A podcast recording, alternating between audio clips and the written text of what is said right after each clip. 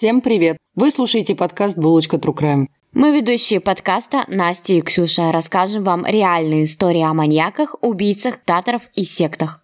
Мы будем погружаться глубоко в тему и будем ярко описывать детали всех преступлений, несчастных случаев и смерти. В подкасте присутствует ненормативная лексика и черный юмор. Подкаст не предназначен людям младше 18 лет, беременным или излишне впечатлительным людям. Мы не призываем, не убеждаем, не навязываем и не хотим никого оскорбить.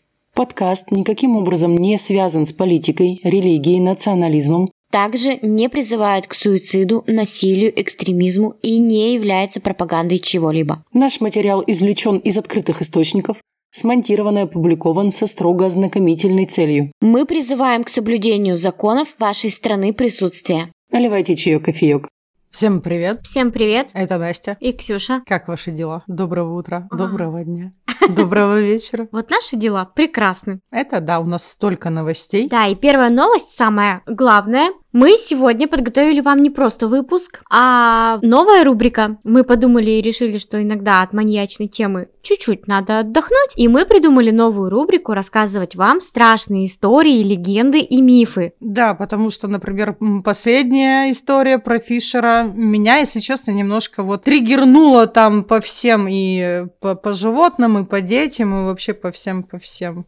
Да. И у нас еще одно небольшое нововведение. Мы теперь, когда будем рассказывать историю, то есть нас попросили наши слушатели, наши подписчики, чтобы мы обязательно перед тем, как начинается какая-то жесть, дети ли, животные ли, чтобы мы а, такие триггер-ворнинг, животные, скипаете полторы минутки вперед, триггер-ворнинг, дети, скипаете полторы минутки вперед, две минутки вперед, ну вот такое. Потому что мы обычно там вот когда про детей говорили, а вот сегодня нам написали, сегодня вот в день записи написали, что, пожалуйста, про животных тоже напоминайте, что они сейчас будут умирать. Да, потому что мы вас любим и бережем. Да, и не хотим, чтобы вы чокнулись.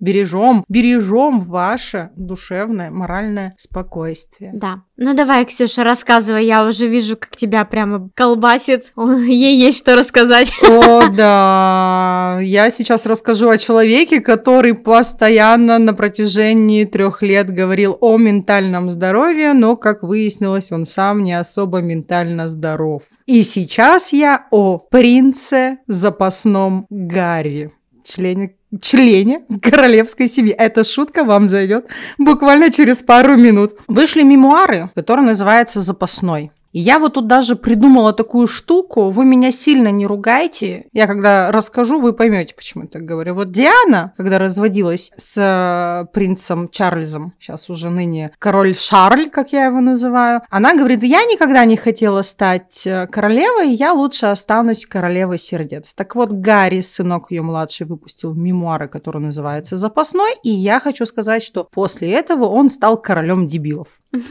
Да, вот так вот случилось, что младший брат короновался намного раньше старшего и при жизни действующего короля, и при жизни действующих всех остальных наследников королевского престола. А их, между прочим, он 16 если я не ошибаюсь, там в очереди. Или это принцесса Анна, неважно. Короче, он там 800 лохматый где-то с конца. Но вот он короновался своими мемуарами. А значит, что мы очень полезного из них узнали? Во-первых, вся королевская семья, мужская ее часть, она обрезанная. Вот живите теперь, как я, с этим как хотите. Никогда не хотела бы знать, что у короля Чарльза в трусах. Ну вот узнала, у него там обструганный пипиструн. Я не знаю, зачем он это рассказал, но это вообще кошмарно. Потом, значит, он э, много рассказывал про свое пипито, королевскую пипито или царское пипито, прин- принцевское пипито, как это будет правильно, я не знаю, выберите сами, конечно же. Он его, во-первых, отморозил, то есть мы знаем, что у Гарри отмороженный пипито. Он обрезанный и отмороженный. И Гарри отмороженный, и пипито отмороженный. Причем он так и называет в книге Пипита, да? Нет, или это, ты? я называю. Он А. называет это член, но он еще там, там какие-то такие эпитеты. Это я называю это пипито, потому что он столько об этом говорит, что это уже просто невозможно. Это какая любовь к своим трусам. Причем не только к своим, но и вообще к трусам в принципе всей семьи, о которых он тоже рассказал. Он даже рассказал, что он подарил, сейчас боюсь соврать, на какое-то, либо это была помолвка, либо это Уильям с Кейт поженились, вроде вот на женитьбу, он подарил Кейт трусы из Соболя и спрашивал, а носила ли она трусы из Соболя. Ну, то есть мы тоже это должны знать. Ну, больше принцу Гарри-то не о чем рассказывать. Он же жизни больше ничем не занимался. А нет, занимался. В армии служил. Да так служил, что был на боевом вертолете, на боевых вылетах он убил 25 талибов. Талибы – это запрещенная организация террористическая на территории Российской Федерации. В дальнейшем я буду называть их афганцами, чтобы это каждый раз не повторять. После чего правительство Афганистана, естественно, задалось вопросом, а что это такое, почему какой-то принц убивает жителей Афганистана. Угу. Они выразили свою ноту протеста против этого, естественно естественно, что это такое. Официальный человек заявил о том, что он людей убивал. Я так предполагаю, что вполне возможно его могут даже объявить в международный розыск. Ну, будем следить вообще за событиями, но мне кажется, книга достаточно сильный вызовет скандал или уже вызвала. Я уже. не слежу за этими новостями. Интересно, что же будет. Да, ты права, эта книга уже вызвала нереальный скандал. Ладно, он рассказал о своих писечных всех переживаниях. Это знаешь, как Карди Би в детстве переживала постоянно, а какают ли звезды. Она сама mm-hmm. это рассказывает. Также вот, видимо, принца Гарри очень сильно волнует все трусовые темы, касающиеся его семьи. Так он еще и рассказал об употреблении запрещенных препаратов, которыми он, оказывается, долбался с 17 лет. Мы-то все думали, что он просто гуленый алкоголик, а он, оказывается, еще и очень занюханный молодой человек. Один раз он в поместье Кортни Кокс наелся грибов, и там ему привиделась лиса, с которой он разговаривал. И как-то он связал это потом а, со встречи с Меган Маркл, что вот э, эта лиса ему указала. Ну, такие вещи он о себе пишет. Конечно же, больше ничем полезным не занимался. Но самая взбудоражившая часть это о том, как он рассказал, что ему было не очень ловко мастурбировать самообрезанным пипи, то ему подружка посоветовала крем, там какое-то название крема. И он такой, ну что, как я буду, это типа какой-то крем для губ, что ли, как я буду им мазать, чтобы вот это делать. Она такая, да ладно, у тебя все получится. Гарри дала ему этот крем, он, значит, начал мазать свой пипито для мастурбации вот этим кремом, и этот крем для губ пах, как его мама. Как крем его мамы, да? Да, то есть он мастурбировал, пока его Член, намазанный кремом, напоминал ему мать ее теплые объятия. Там такой кринж пошел. Даже выпустили детскую книжку, типа в стихах, юмористическая такая жесткая mm-hmm. передача, и там вот в стихах было написано с картинками, как вот этот крем с облачком принцессы Диана подает принцу Гарри, Карикатура типа, да? Да, да, да, mm-hmm. да, да, чтобы он вот этим занимался, и там он в этой книжечке занимается. Собственно, вот это, конечно, не все, от чего меня бомбит в данной ситуации, но это пока что все, что я хочу вам рассказать. Вот вам веселье, пожалуйста. Доброе утро, добрый день, добрый вечер. Принц Гарри сделал нас сегодня очень смешливыми и классными людьми. Да, принц Гарри, конечно, дал жару. Ну, ладно, отпустим принца Гарри, вернемся к нему, возможно, когда-нибудь еще раз, когда выйдет вторая часть, которую Ксюша с нетерпением ждет. Кстати, да, Настя права, просто я сегодня, извини, извини, пожалуйста, я еще раз вклинюсь, я сегодня ей все уши прожужжала. И да, у него материал на вторую книгу есть, так что ожидаем, что он там Вторую еще нам часть, расскажет. Ага. А мы перейдем к нашим легендам. Да, и, и страшным историям. Я немножко не рассказала систему, как мы будем рассказывать. Я готовлю историю, Ксюша готовит историю, мы не знаем, что мы друг другу будем рассказывать. Но поскольку мне не терпится, я расскажу первое. Да, конечно. Я согласна, я очень жду. Я буду рассказывать про желтую книгу. Это советская страшилка, и она считается, ну, возможно, считается, так просто написано было в моих источниках, что это самая-самая страшная советская страшилка. Может быть, вы знаете страшнее, пишите нам, пожалуйста, мы с удовольствием прочитаем в эфире. Да, и заходите, мы вас упомянем, что Вася Иванов прислал нам вот такую эксклюзивную страшную историю, которую рассказывали там вот в его детстве, в его дворе. Как угу. ты думаешь, нормально такая идея? Да, обсудим. Усаживайтесь поудобнее. Представьте, что мы в лесу, в лагере, с палатками, сидим у костра, пьем кто что, кто чай, кто кофе, кто-то может быть что-то другое, и начинаем рассказывать друг другу страшные легенды. Однажды один мальчик со своими родителями и сестрой поехали в деревню на отдых. После обеда они пошли погулять, там рядом был лес, но поскольку они плохо знали места, они заблудились. Они ходили в этом лесу до вечера, уже начало темнеть, небо затянулось тучами и пошел дождь.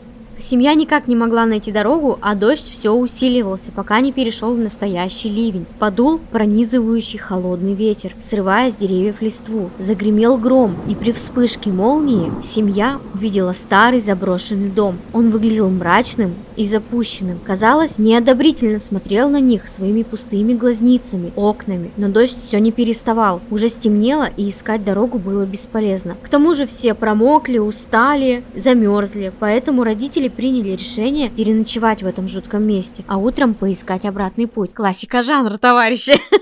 Мы увидим страшный дом, мы пойдем в него ночью. Конечно, это как мы как-то ехали к нашей подруге темной-темной Нас дорогой. спустило колесо. Да, и там получается как, ну, типа лес, дорога маленькая на две машины. Она спустила колесо, и я там пошла за насосом, и такая стою, Настя поворачивается, говорит, ну что, Ксюша, смотри, какая прекрасная темная ночь, пошли скорее в лес. Нет, нет, я сказала, что же мы будем делать? А ты такая, то же, что и все, пойдем в лес искать дом. Там нам дадут помощь. Да, но мы не пошли, потому что мы сыкло. В доме было сухо, и ветер с улицы не проникал в дом. Семья быстро успокоилась и начала устраиваться поудобнее. Папа разжег камин, использовав... Детей. Папа разжег камин, использовав вместо дров Свою тупую женушку. Потому что она была в постели как бревно. Как я теперь я не смогу это прочитать без смеха? Агриппин Михайловна, соберитесь. Папа разжег камин, использовав вместо дров старую мебель. Мама достала бутерброды, сестра разглядывала старые игрушки в коробках, а мальчик решил в это время осмотреть дом. Он был из неробкого десятка, несмотря на свои 8 лет, поэтому отказался от сопровождения. Взял одну из свечей с камина и отправился на разведку. Мальчик осмотрел несколько комнат, но там не было ничего такого, чтобы могло привлечь его внимание. Только пыль, которая кругом лежала густым слоем. В окно он увидел, что дождь кончился, и из-за облаков выглянула луна. Ее свет полосой пересек комнату, и мальчику показалось, что он не один. Его охватил страх. Он бросился бежать со всех ног. За спиной ему послышались шаги, которые тоже бежали за ним. Но это были необычные шаги. Казалось, будто бы голые кости стучат по доскам и словно гремят друг от друга при каждом шаге. Мальчика охватил настоящий ужас. Он начал бежать еще быстрее, но шаги не отставали. Он бежал изо всех сил, но вдруг споткнулся обо что-то и упал. Тут же шаги за спиной прекратились. Мальчик встал и при свете луны попытался рассмотреть. Что же ему помешало бежать, обо что он споткнулся? Это была какая-то книга, но в темноте он не мог рассмотреть название, поэтому понес ее к семье. Папа, мама и сестра грелись у камина и болтали. Когда он вошел в комнату, он им не рассказал, что его преследовал какой-то непонятный незнакомец, побоявшись, что его обзовут трусишкой и поднимут насмех. Он просто сказал, что нашел эту книгу и предложил ее почитать. Книга была в старой желтой обложке, но название прочитать не удалось. А может быть, его и не было никогда этого названия. Страницы склеились, как семья не старалась, ему удалось отклеить только первую страничку. На ней был изображен человек, странно похожий на их отца. Он стоял на табуретке, и на шее его была накинута петля. Все очень удивились, но не придали этому значения, решив, что это просто картинка в старой книге, и улеглись спать. Утром, когда мальчик проснулся, он увидел, что сестра очень обеспокоена. Она сказала, что папа куда-то пропал, а мама никак не может его найти. Она им велела оставаться дома, пока она ищет отца. У мальчика появилось нехорошее предчувствие. Он схватил книгу и посмотрел на вчерашнюю картинку. А на картинке мужчина уже не стоял больше на стуле. Табуретка лежала на полу, а он был повешен. Мальчик испугался и сказал сестре, что нужно срочно найти папу. Дети отправились его искать, и тут услышали душераздирающий крик. Они побежали в ту сторону и увидели, что их папа висит в петле, а табуретка валяется на полу, точь в точь, как на картинке. Мама плакала и кричала, и просто отмахивалась от детей, которые пытались рассказать ей про книгу. Потом, когда семья вышла из дома, они увидели перед собой желтую дорогу, которую вчера не заметили. Они пошли по ней, надеясь, что дорога выведет их к деревне. Но они все шли и шли, и дорога, она не кончалась, а наоборот, она углублялась все дальше и дальше в лес. Когда солнце взошло высоко, дети были уже вымотаны и не могли дальше идти. И мама устроила привал И мальчик вновь попытался рассказать ей про книгу и про страшное совпадение. Мама, конечно же, не поверила, сказала, что это просто случайность, и открыла книгу. На этот раз отклеилась еще одна страница. На ней была видна женская рука, которая цеплялась за ветку, потому что ее обладательница тонула в болоте. Мальчик подумал, что рука похожа на руку его мамы, и очень испугался. Мама же осталась настаивать на своем, что это просто глупая старая книга, и решила отправиться поискать дорогу одна, пока дети отдохнут. Дети убеждали ее остаться или пойти вместе, но она оставалась непреклонна. Она решила пойти в другом направлении от желтой дороги. Но когда она отправилась туда, мальчик увидел, что желтая дорога раздвоилась, и одна из них все же лежит перед его матерью. Но женщина отправилась по ней, несмотря на уговоры сына. Дети были очень испуганы, но старались не подавать вида. В конце концов, сестра не выдержала и предложила брату посмотреть на картинки в книге еще раз. Когда они открыли книгу, они увидели, что рука на картинке движется, все цепляется и цепляется за ветку. Дети в ужасе смотрели, как рука все слабее и слабее цепляется, и в конце концов полностью погрузилась в болото. Девочка в испуге захотела захлопнуть книгу, но она ее уронила, и книга раскрылась на следующей странице. Там маленькая девочка, как две капли воды, похожие на нее, нее была окружена волками. И тут дети услышали крик и побежали в ту сторону, куда ушла мама. Но они опоздали. Когда они увидели маму, она уже по пояс была в болоте, и ее засасывало все глубже и глубже. Она кричала, чтобы они не подходили, потому что их тоже могло засосать в болото. Хоть они и протягивали ей ветки, но все равно не могли дотянуться. И мать все глубже и глубже засасывала в болото.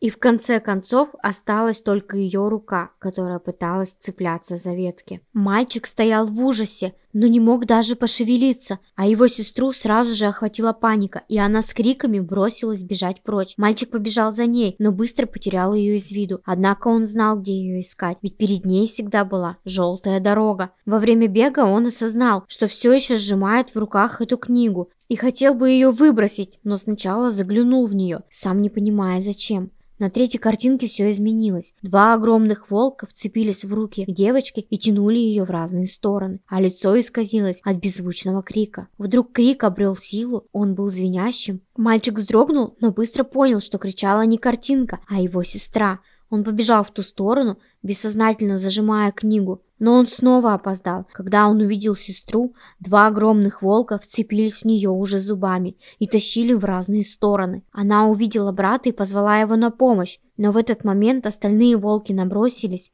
и от нее остались лишь растерзанные останки. Мальчик испугался, он потерял дар речи, и когда волки подняли свои морды, и в их глазах зажегся хищный плотоядный огонь, мальчик бросился бежать, словно подгоняемый неведомой силой. Он бежал и бежал, сворачивал в разные стороны, пересекал кусты, перепрыгивал через упавшие деревья, но перед ним все равно была эта желтая дорога. Уже наступил вечер, и мальчик упал от изнеможения. И только тут он осознал, что все еще в руках держит эту желтую книгу. В отчаянии он раскрыл ее. Причина бедствий и гибели всей его семьи. И что он увидел на четвертой картинке, навсегда осталось для всех тайной. Но волосы на его голове стали дыбом, а на последней странице были написаны такие слова. «Ты нашел желтую книгу, и теперь ты проклят. Ты потеряешь всех, кто тебе дорог, и в конце концов погибнешь сам. Куда бы ты ни бежал, тебе не скрыться. И теперь до конца твоих дней перед тобой будет желтая дорога. Мальчик выронил книгу и побежал. Стемнело. Начался дождь, который перешел в настоящий ливень. Начался сильный холодный ветер. Он срывал с деревьев листву, сверкала молния, гремел гром, а мальчик все бежал и бежал. Тех пор, как он уронил книгу, гулкие шаги неотступно преследовали его. Кто-то бежал за ним, гремя костями при каждом шаге. Он не оборачивался, а если и обернулся, то никто не знает, что он там увидел. Но куда бы он ни бежал, куда бы он ни метнулся, Перед ним по-прежнему была желтая дорога. Жители деревни никогда не видели раньше такой грозы. Всю ночь гремел гром, сверкала молния, дождь лил так, что казалось, наступил всемирный потоп. А утром небо прояснилось и выглянуло солнце. Но когда жители деревни вышли из своих домов, они увидели необычную желтую дорогу, которой тут раньше не было никогда. Они пошли по ней, и дорога привела их на холм. На вершине холма лежал мальчик, и на его лице застыло выражение безграничного ужаса. Пустые глаза его были устремлены в небо. Он был мертв, а голова его была вся седая. Вы представляете? Аж голос сел. Страшно, у меня даже голос сел. Вот такая вот история, друзья. Кайфовая. Да? Тебе понравилось? Мне очень понравилась. Прям история вообще кайф. Ну давай, Ксюша, рассказывай теперь ты свою страшную историю. Я немножко неправильно поняла Настину задачу. Она говорит, легенды выдуманные, вот костер. Я такая, о, страшные истории, найду вообще мрак. Вот ну, все правильно ты поняла. Да? Да. Ну. Страшная история, легенда. Ну, короче, триггер-ворнинг, ребят. Дети, ампутация. О, блядь. Да, подростки и ампутация. Можете пролистывать и передавать мне приветы. Но мне она так понравилась, даже мне стало жутенько. Сразу скажу, история стопроцентно выдуманная. Такого никогда не было. Это чисто городская легенда. Я даже не уверена, что это городская легенда Японии, то есть, что это перевели с японского, ну, там, на разные языки мира, и она, типа, разошлась по странам, потому что я расскажу это про Японию, видимо, у меня какая-то слабость к Японии, а на самом деле подобных историй вообще из каждого города мира, где есть метро. Ну, типа вот, вот так. Ну, на самом деле, да, про метро много ходит всяких легенд. Крысы гигантские и там вот эти вот сказки, все. черепашки-ниндзя. Гигантские крысы. Это- Черепашки-ниндзя это самая лучшая история про метро. Или они не в метро, они в подвале жили. Они в городских коммуникациях Да, жили. точно. Метро, городские коммуникации, каналы, там. подвалы. Да. Где-то Вот. под землей. Я приступаю. Давай. 東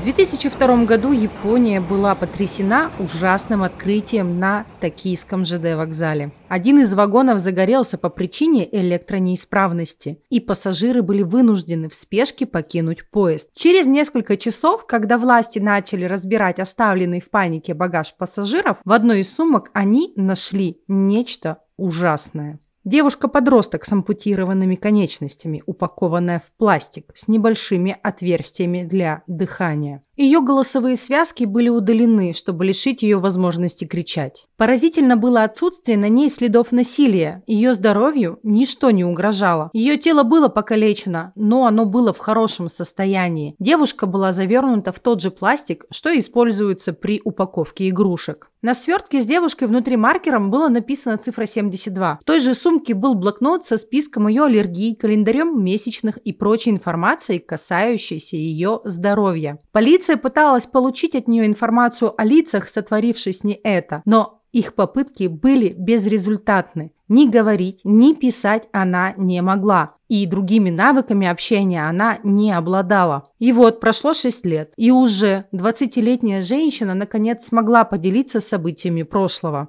Женщину, которую девочкой нашли в вагоне, звали Кикуми Татора. Она считалась пропавшей без вести с 1999 года. Она пропала из школы, а родители ее уже считали мертвой. Кикуми рассказала, что незнакомый мужчина сказал, что ее родители послали ее забрать из школы, и поэтому она совершенно спокойно села к нему в машину. Мужчина закрыл ей глаза и чем-то брызнул в лицо, после чего она потеряла сознание. В себя она пришла в большой, ярко освещенной белой комнате, в запертой клетке еще с двумя девочками. В центре зала стоял операционный стол, за ним стоял человек в хирургической одежде с электропилой в руках, и он готовился отрезать лежащей перед ним девочке ногу. Одна нога у нее была ампутирована ранее, а рука, судя по бинтам, совсем недавно. Самое ужасное для Кикуми было то, что вдоль дальней стены она увидела лежащих девочек, уже перенесших операцию. Несмотря на то, что они не двигались, они дышали и моргали. После увиденного Кикуми сразу потеряла сознание. Пришла она себя в кровати, к которой была привязана. К ее ужасу она не могла произнести ни слова. Она безрезультатно пыталась кричать, также она не ощущала пальцев на одной из ее рук. И да, ее левая рука была отрезана, а культя аккуратно зашита и забинтована. В комнате она не одна. У лежащих там же девочек ампутированы от одной до трех конечностей, и все лишены голоса. Кто-то из них дергается, пытаясь освободиться от держащих их наручников и цепей, другие просто смотрят вверх и плачут. И все это в полной тишине. Кикуми рассказывала, что она утратила ощущение времени довольно быстро, так как ежедневно их пичкали различными лекарствами, чтобы они больше спали и были очень спокойными. Ее кормили три раза в день. Оковы с ее верхней части тела сняли, и она могла питаться оставшейся рукой. Сначала она скидывала еду на пол, потом поднимала ее оттуда и начинала есть. Не имея возможности с кем-либо общаться и не видя никого, кроме других девочек, она начинает терять здравомыслие. Она не знает ни текущее время суток, ни своих похитителей, ни их цели. Время от времени кто-то из девочек исчезает, вскоре возвращаясь и имея на одну конечность меньше. Несмотря на то, что промежуток между ампутациями должен быть несколько недель, счет времени потерян. После потери своей последней конечности, левой ноги, она была перемещена в место, которое называлось «выставочный зал». Находясь в новом помещении, она по-прежнему лежит в постели. Зал имеет круглую форму и чистый воздух. Вдоль стен стоят платформы, на них кровати с девочками. Рядом с каждой пометка. В центре операционный стол с инструментами. Рядом с ним клетка, но на тот момент она была уже пуста. Впервые с ее пребывания в роли пленницы она лицом к лицу видит своего похитителя. Это пожилой человек с седой бородой. Она видит на его лице сострадание. Он выглядит как типичный дедушка. Ни капли зла нет в его глазах. Он снимает держащие ее оковы, и она пытается его укусить. По-видимому, он был готов к этому, он уже привык к такому. Он толкнул ее обратно на кровать и прикрепил к спине металлическую пластину, которая крепилась неким механизмом к затылку и тазу. Кикуми на тот момент не знала еще,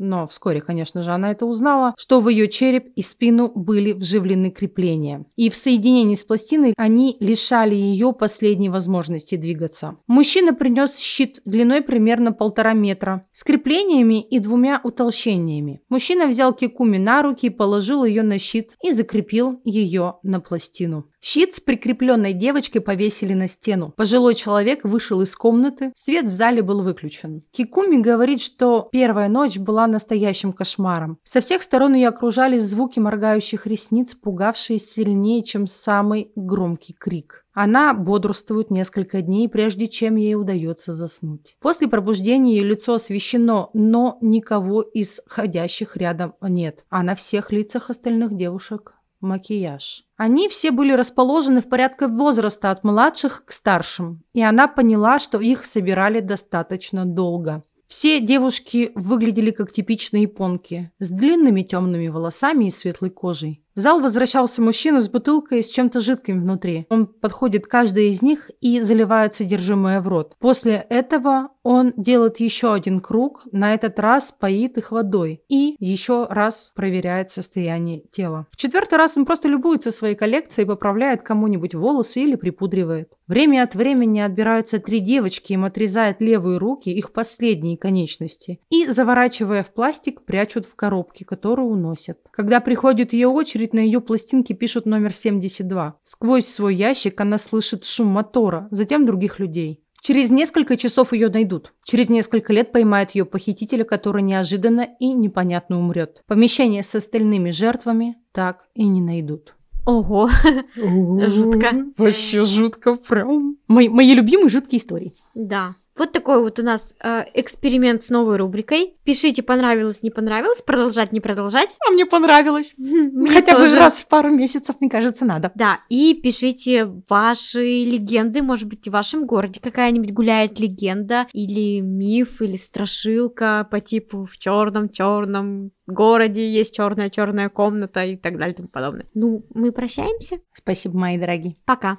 Вы слушали подкаст «Булочка True Crime». Подписывайтесь на наши соцсети, ставьте лайки и пишите комментарии. Поддержать наш проект вы можете на Бутсеп и в ВК. Ссылки указаны в описании. Спасибо и до новых встреч!